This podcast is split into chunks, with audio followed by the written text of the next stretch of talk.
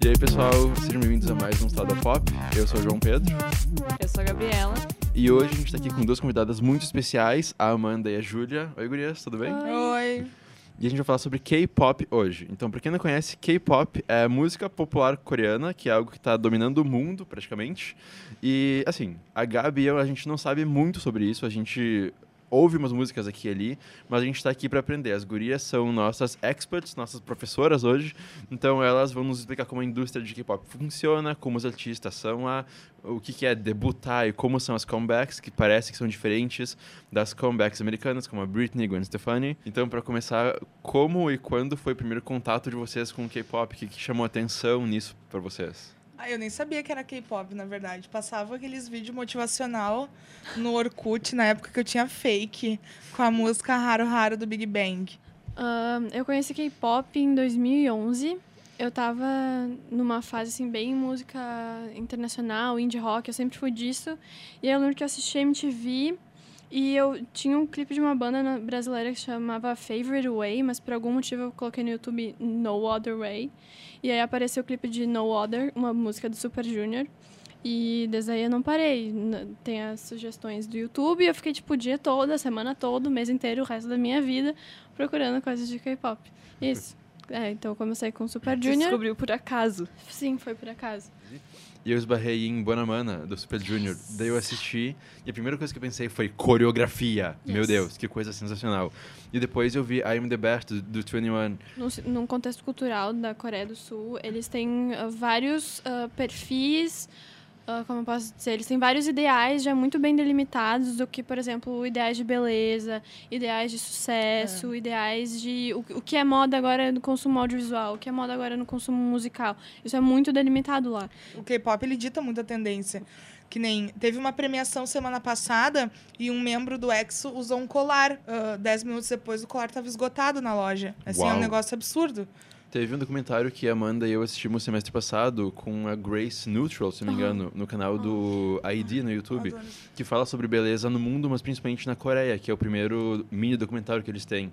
E uma coisa que eles comentam lá, além de que tatuagens são proibidas, uhum, é isso. Uhum. Só médicos podem fazer tatuagens legalmente. Tipo, é muito comum a graduação, não só no ensino fundamental, mas no ensino médio, tu ter uma uh, cirurgia do double eyelid, que tipo tu ter essa dobrinha que as pessoas ocidentais geralmente têm nos olhos, porque eles geralmente têm monolids, que é, não tem essa dobrinha, não sei se dá para visualizar.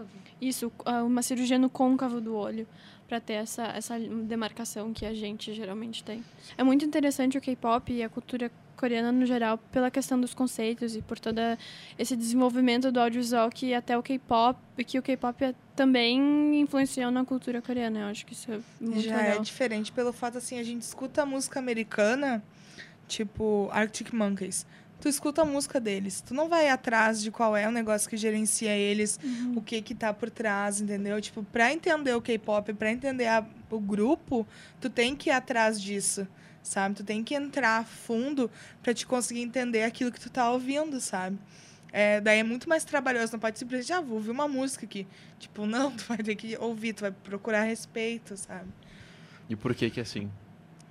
Por, eu acho que, uh, claro, tu pode escutar K-pop porque tu quer escutar K-pop, mas quando tu, tu vira fã, eu acho que, acho que isso tá muito relacionado à indústria do K-pop, porque eles, ven, eles vendem não só um grupo, uma música, eles vendem um conceito, eles vendem uh, uma personalidade, uma pessoa que tem um tipo de. um, um perfil que tu pode se identificar ou não, e é isso que, que vai te fazer continuar sendo fã de um grupo. Por exemplo, fansigns, que são eventos que, que o ídolo assina, os, sei lá, qualquer coisa que tu tem e dá pra ele.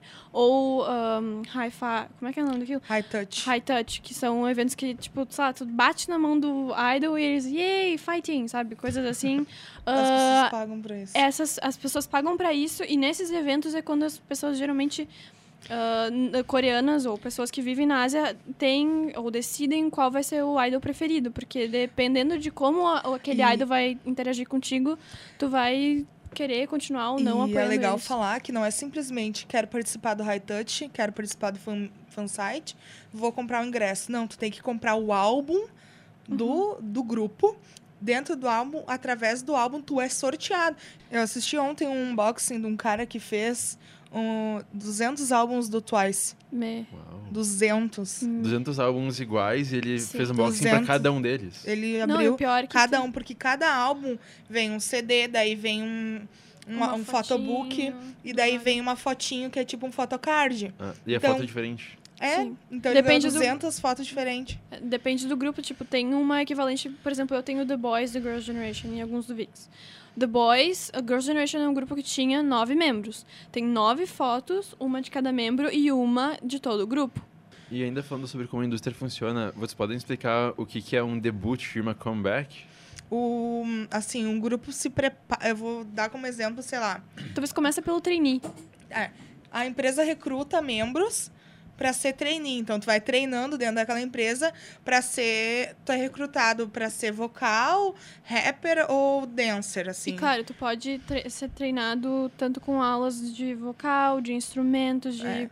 eh, tu dança, já tem que entrar, tipo, expressão habilidade. corporal, a- pra atuar. São vários campos que tu pode ah, ser inserido. Tipo, a na SM Entertainment tem tudo, né? Tem, ah, tem o ator, né? Tu entra para debutar como ator, ou tu entra para treinar para ser ah, na, num grupo. Daí eles treinam anos até quando o gerente da empresa diz, ah, agora tu tá pronto para debutar. Então ele vai pro grupo, eles criam um grupo e debutam, assim. Cara, esse, esse é um mecanismo da SM pra divulgar alguns sortudos trainees, o, o SM, o rookies. rookies. Existe... Mas dentro da própria empresa tem, tem o- a seleção que acontece em quase todas as outras. Tu fa eles fazem ah, audições em que a Teve pessoa se apresenta em determinadas, ver- em determinadas lá, categorias que ela se que ela se inscreve para participar e para tentar a, a audição e virar trainee. E aí eles são avaliados quando tu passa Uhum. que não é fácil passar. Ahn, tu entra na, na- nessa nessa empresa e tu recebe todas essas aulas todos esses investimentos que quando tu debutar tu vai ter que arcar com isso. E depois tem a opção de tu debutar, conseguir debutar em algum grupo ou solo, ou enfim, ou de não debutar. E tu fica com essa dívida gigantesca, enorme, pra trás e tu tem Sim, que dar um jeito de assim, arcar. Mas, gente, eu tô vendo a cara de assustados de vocês, mas, tipo, vamos... Não, é sério, eu também me assusto com isso, mas eu tento... co- Na minha mente, eu tento colocar em outro lado. Isso é exatamente o que acontece com as modelos aqui no Ocidente. Sabe? Quando elas entram em agências de modelo. É exatamente a mesma coisa que acontece. Elas ficam em dieta, elas ficam, sei lá, tem que cuidar peso, cuidar aparência, cuidar não sei o quê. Tem alojamento de modelo, tem evento de modelo, tem, sei lá, cuidados, est- sabe? Tem todas essas coisas. E pr- pra gente parece muito distante, mas é um contexto diferente, claro, porque envolve. Os dois envolvem um esforço físico, não quero julgar modelos, mas enfim. Os dois têm psicológico, mas eu acho que tu treinar horas infinitas por dia e sem descanso, geralmente, sabe? Eu acho que isso. Claro, tá certo que é assustador, mas também tem esse E outro lado que é próximo da né? gente, mas a gente não. Idol seria qualquer um dos membros dos Ídolo. grupos. Isso. É É um ídolo. mesmo. É ídolo. Ok, um, debut seria a estreia, a primeira música, a Isso, primeira o Isso. lançamento. É, É o lançamento seria o lançamento de um, de um grupo. Ou de um artista solo. Tem o EXO, tá? Sim. O EXO tem nove membros. Pra fazer um debut japonês, eles pegaram três membros, fizeram uma unit chamada EXO CBX, que é... iniciais de cada um deles. O que é uma unit? É isso. É um É tipo um grupo. subgrupo. É um subgrupo. Exatamente. Ah, tá. Daí eles pegaram, fizeram um subgrupo do EXO pra debutar no Japão. Assim como tem aquele grupo japonês, se não me engano, que é AKB 40, 48. 40, 48. Que sei tem muitas falo pessoas e daí acabaram dividindo em vários pequenos Isso. subgrupos. É. E daí teve todo aquele caso polêmico. Da menina que namorava. Isso, porque uma regra que eles tinham, pelo que eu entendi, uma regra que eles tinham era que não podia namorar. As gurias não podiam namorar, nem sair com caras, é, né? E daí ela saiu com um cara e Descobriram. é, fotografaram ela, descobriram e daí raparam a cabeça dela. Ela teve que rapar a cabeça em desculpa aos fãs. E ela teve que fazer um depoimento também, ah, pedindo desculpas pros fãs junto disso. E ah, ela foi enviada para uma subdivisão menos popular, pelo que eu entendi, do grupo dela. Porque ela saiu com um cara. E assim, É, isso é bem extremo. pelo que eu sei, ah, no K-pop não tem ações tão extremas assim que vão à mídia. Mas o que acontece é que muitas empresas, quando, tu assi- quando o Idol assina contrato com elas, tem, ah, especifi- tem é especificado quanto tempo tu vai poder. Tu vai ter que ficar sem ter. sem namorar. Por exemplo, o 21 ficou acho que dois anos, três anos sem poder namorar. Acho que tem a mesma coisa com os grupos atuais agora e depende de cada empresa. Gente, tudo que vocês estão falando, sério, parece que é um mundo paralelo absurdo. Uhum. Tipo, sério, como é que você sustenta esse mundo? Mas é, É, acho tipo, que é, um, é, um, é um, um paralelo, assim, da beleza extrema. Ah, um lugar onde todo mundo quer seguir esse ideal em que as meninas querem ah, ser aquelas mulheres do K-pop, em que elas são perfeitas, em que elas não podem namorar e que elas não podem fazer nada e elas e daí tipo tu vira escravo da tua empresa e daí tu meu é um, um sistema totalmente opressor e A gente tá trazendo isso aqui porque a nossa sociedade é diferente e são essas as características que nos chamam mais atenção. Na Coreia, na minha opinião, esse ponto de vista tá muito hum, tapado por panos quentes, sabe?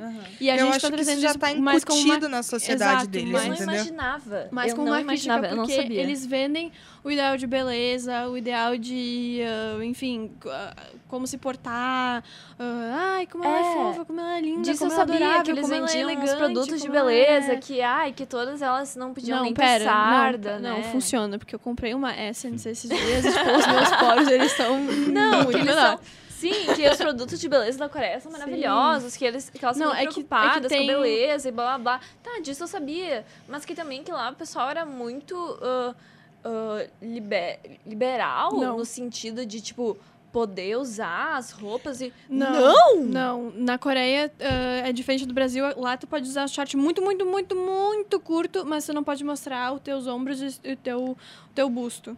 Ah, outra coisa é ah, a homossexualidade não é aceita na Coreia do Sul. Pois é. Eles não são eu liberais. ia dizer isso. Tem um ator, eh, eu não esque- esqueci o nome dele, mas ele é, ele é bem famoso pelo rosto, não, não tem como não A única pessoa. Ele é careca e ele É. ah, tem uma barbinhazinha assim, ele tem uma... E ele é re- dono de várias lojas de fast ele de food. restaurante, ele, ele tem, é uma, uma pessoa presente na mídia, mas ele é homossexual e por isso ele não é reconhecido. É bem. É, pois é, a Kimchi, não sei se vocês olham Eu o assisto. Grace. É, pois é, ela fala que, tipo, até hoje ela não contou pra mãe dela que ela faz drag.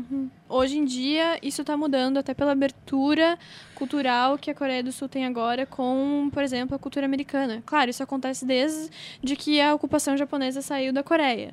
Mas só agora, em que tem mais ah, estrangeiros dentro da Coreia trabalhando, ah, visitando, turismo, economia, todas essas coisas refletem nesse, nesse convívio. Isso parece muito absurdo pra gente, mas não é tão fora da nossa realidade, fora do nosso alcance. Porque assim como tem essa questão da beleza e dos tudo que tu acabou de falar, Gabi, a gente tem isso no nosso país também, a gente tem isso na no nosso a gente tem isso tipo na América toda, sabe? Não é algo tão distante. Talvez a gente não enxerga tanto, tipo a gente tá vendo muito bem como é em outro lugar, talvez a gente não veja tão bem como é aqui. E a questão de modelo que tu falou, a gente trabalhou uma vez com uma modelo, a Louise, e ela Uhum. comentou que ela deixou de ser modelo porque era muita pressão em cima dela, ela tinha que ficar super magra, ela não podia comer praticamente. Tem um documentário que eu assisti, esse, esse da Rio, eu esqueci o nome, mas é Idol Girls, alguma coisa assim, ah, no Netflix, que ah, dá exemplos e faz um, um, um mapa de qual é o perfil desse perfil de consumidor. E uma das críticas principais desse documentário é que ah, o público, geralmente, dessas idols femininas são homens. E que elas têm sempre a imagem pura, a imagem de inocente. Por quê? Porque o homem dessa cultura quer se sentir no poder, ele não quer problemas de conquistar uma pessoa propriamente dita, uma namorada real, pra ficar com, essa, com, esse, amor platônico sobre idols. Pelo que eu percebo, ahn, a Coreia do Sul tem esse, essa questão da inocência bem marcada, mas a gente percebe que nos últimos anos, ah, grupos extremamente sexys estão ganhando cada vez mais espaço na cultura. Tem aquelas ah, meninas que ficam dançando, não sei qual é o nome que tu falou. Bambino. Isso, é, tem é um grupo. específico pra botar shortinho É. e dançar pros E, caras pra, olhar. e elas vão até em escola de ensino médio dançar, sabe? Forte. Boy group é mais comum, menina, tu vê, ah, gritinho super agudo. É muito, é, é bem marcado. Claro que existem fãs meninos e meninas de girl group e fãs meninos e meninas de boy group, mas, enfim. Sim, é que parece que o marketing todo é feito pra. Tipo, o marketing das bandas femininas é feito pros homens, e parece que vice-versa, né? E claro, como essa indústria já tá tanto tempo na mídia, já tá sabe, consolidada em território nacional, no mínimo, porque agora o K-pop tá ficando famoso fora. Eles têm, as, essas empresas têm uh, uh, noção do, da indústria, do público que eles querem alcançar, lucro, sabe? Tudo, tudo, tudo, tudo. É, a gente, tanto a gente quanto eles, no final das contas, somos mercadorias. Mas acho que eles vivem meio que numa. num. como eu posso dizer? meio que adormecente, meio que. Uh, eles são tão dormentes e acostumados com isso que, tipo, é só consumir, sabe? Como é extremamente algo feito uh, uh, de homens para homens, sabe? Como são homens fazendo conteúdo para homens, fazendo assim o mundo inteiro pega e olha aquela coisa fetichizada desde criança. Vi alguns animes e eu joguei muito RPG. Então, tipo, ver sempre aquela mulher sexualizada, sabe? Isso muito em muitos jogos, sabe? Isso tudo vem de lá. Mas eles sexualizam o homem também, porque a indústria do yaoi na Ásia é muito forte. Inclusive, sou uma consumidora de BL muito forte. Agora traduz, tá? traduz que que tudo é, que tu tá, falou agora. Eu sei que é tipo. Yaoi é conteúdo onde dois homens se pegam, É. né? Mas BL é, é só amorzinho. Ah, uma coisa que eu acho que exemplifica muito bem o que a Gabi falou, e a tua pergunta, João, ah, é a diferença de dramas que são escritos e dirigidos. Não dirigidos, porque eu acho que não quase, tem quase nenhuma mulher diretora, mas enfim. Escritos por mulheres e escritos por homens. Tem duas irmãs que eu esqueci o nome delas, que elas são muito famosas. Fa- famosas roteiristas de novela coreana. É que escreveu E- Descendants of the Sun. Isso, que escreveu uh, Goblin. Uh, It's Okay That's Love, que é o meu preferido. Uh, a diferença do, do personagem masculino e feminino nessas novelas é berrante. Uh, tanto, no- tan- claro, tanto se for uma mulher ou um homem que escreveu, o perfil masculino no drama coreano é tipo cara perfeito. Não importa se foi um homem ou uma mulher que escreveu Ele sempre vai se tanto apaixonar o pela homem menina pobre. quanto a mulher são extremamente idealizados. Eu acho que isso. a- única diferença, a única coisa que sai fora desse padrão é o cinema coreano. Mas só o cinema coreano. E, então eu acho que. ahn, não importa a, a falta. Eu acho que a falta de mulheres nesse campo sim faria diferença. Por exemplo, mai- maior, maior, um maior número de profissionais, por exemplo, audiovisuais nesse meio, talvez traria uma, uma, persona uma protagonista feminina como protagonista mesmo, sabe? Não porque ela depende de um homem para ter o sucesso. That's Okay, It's Love é um drama que fala sobre uma menina. Ela sofreu um trauma e ela não conseguia se relacionar com nenhuma pessoa, não conseguia amar nenhuma pessoa. Então, o crescimento da personagem foi o foco pra e depois ela fazer parte desse relacionamento. Mas assim, eu acho que essa é a única, a única exceção. Mas existem mulheres presidentes de empresas Uhum. que gerenciam idols. Isso que eu queria saber. Tem muitas mulheres trabalhando no mercado? Tem. Agora a Riolin comanda. Uhum. Mas existem as mulheres, assim. Se ela não tá como presidente, ela tá ali como vice-presidente, entendeu?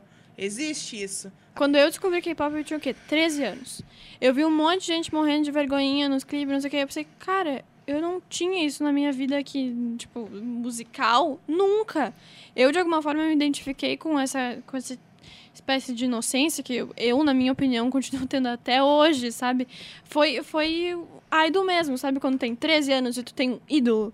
Foi isso que aconteceu comigo. Eles, ele- eles eram e são meus exemplos pra, sei lá, subir na carreira, pra desenvolver pessoalmente, sabe? Depende da visão e do significado que tu dá pra isso. Claro, eu tenho hoje noção de que tem isso por trás desses grupos, mas eu também não vou ahn, apagar todas as memórias incríveis que eu tenho com o K-pop, tudo que eles significam, o cuidado que os idols têm com o fã. Acho que isso é muito marcante. O BTS, nas entrevistas deles com os, nos Estados Unidos, eles sempre trazem o assunto dos fãs. Eu acho que, ahn, claro, tem essa coisa de marketing e de indústria, mas o carinho que, que de alguma forma tu sente é incrível. Quando eu fui no evento com o VIX, que eles olharam no meu olho e disseram obrigado, eu quase morri. Vamos para as nossas recomendações. Sim, eu gostaria muito que vocês recomendassem alguns grupos ou dramas, filmes. Joguem tudo de coreano possível pra cima da gente. Tá, filmes. Invasão Zumbi na Netflix. Tá, tá aí, né? Ahn, acho que é o melhor. Comecem por aí. Tem Hope, da Netflix também, que é maravilhoso, inclusive. Dá pra chorar horrores. Tem vários diretores famosos, tipo Park Chan-wook, que fez esse The Handmaid's Tale.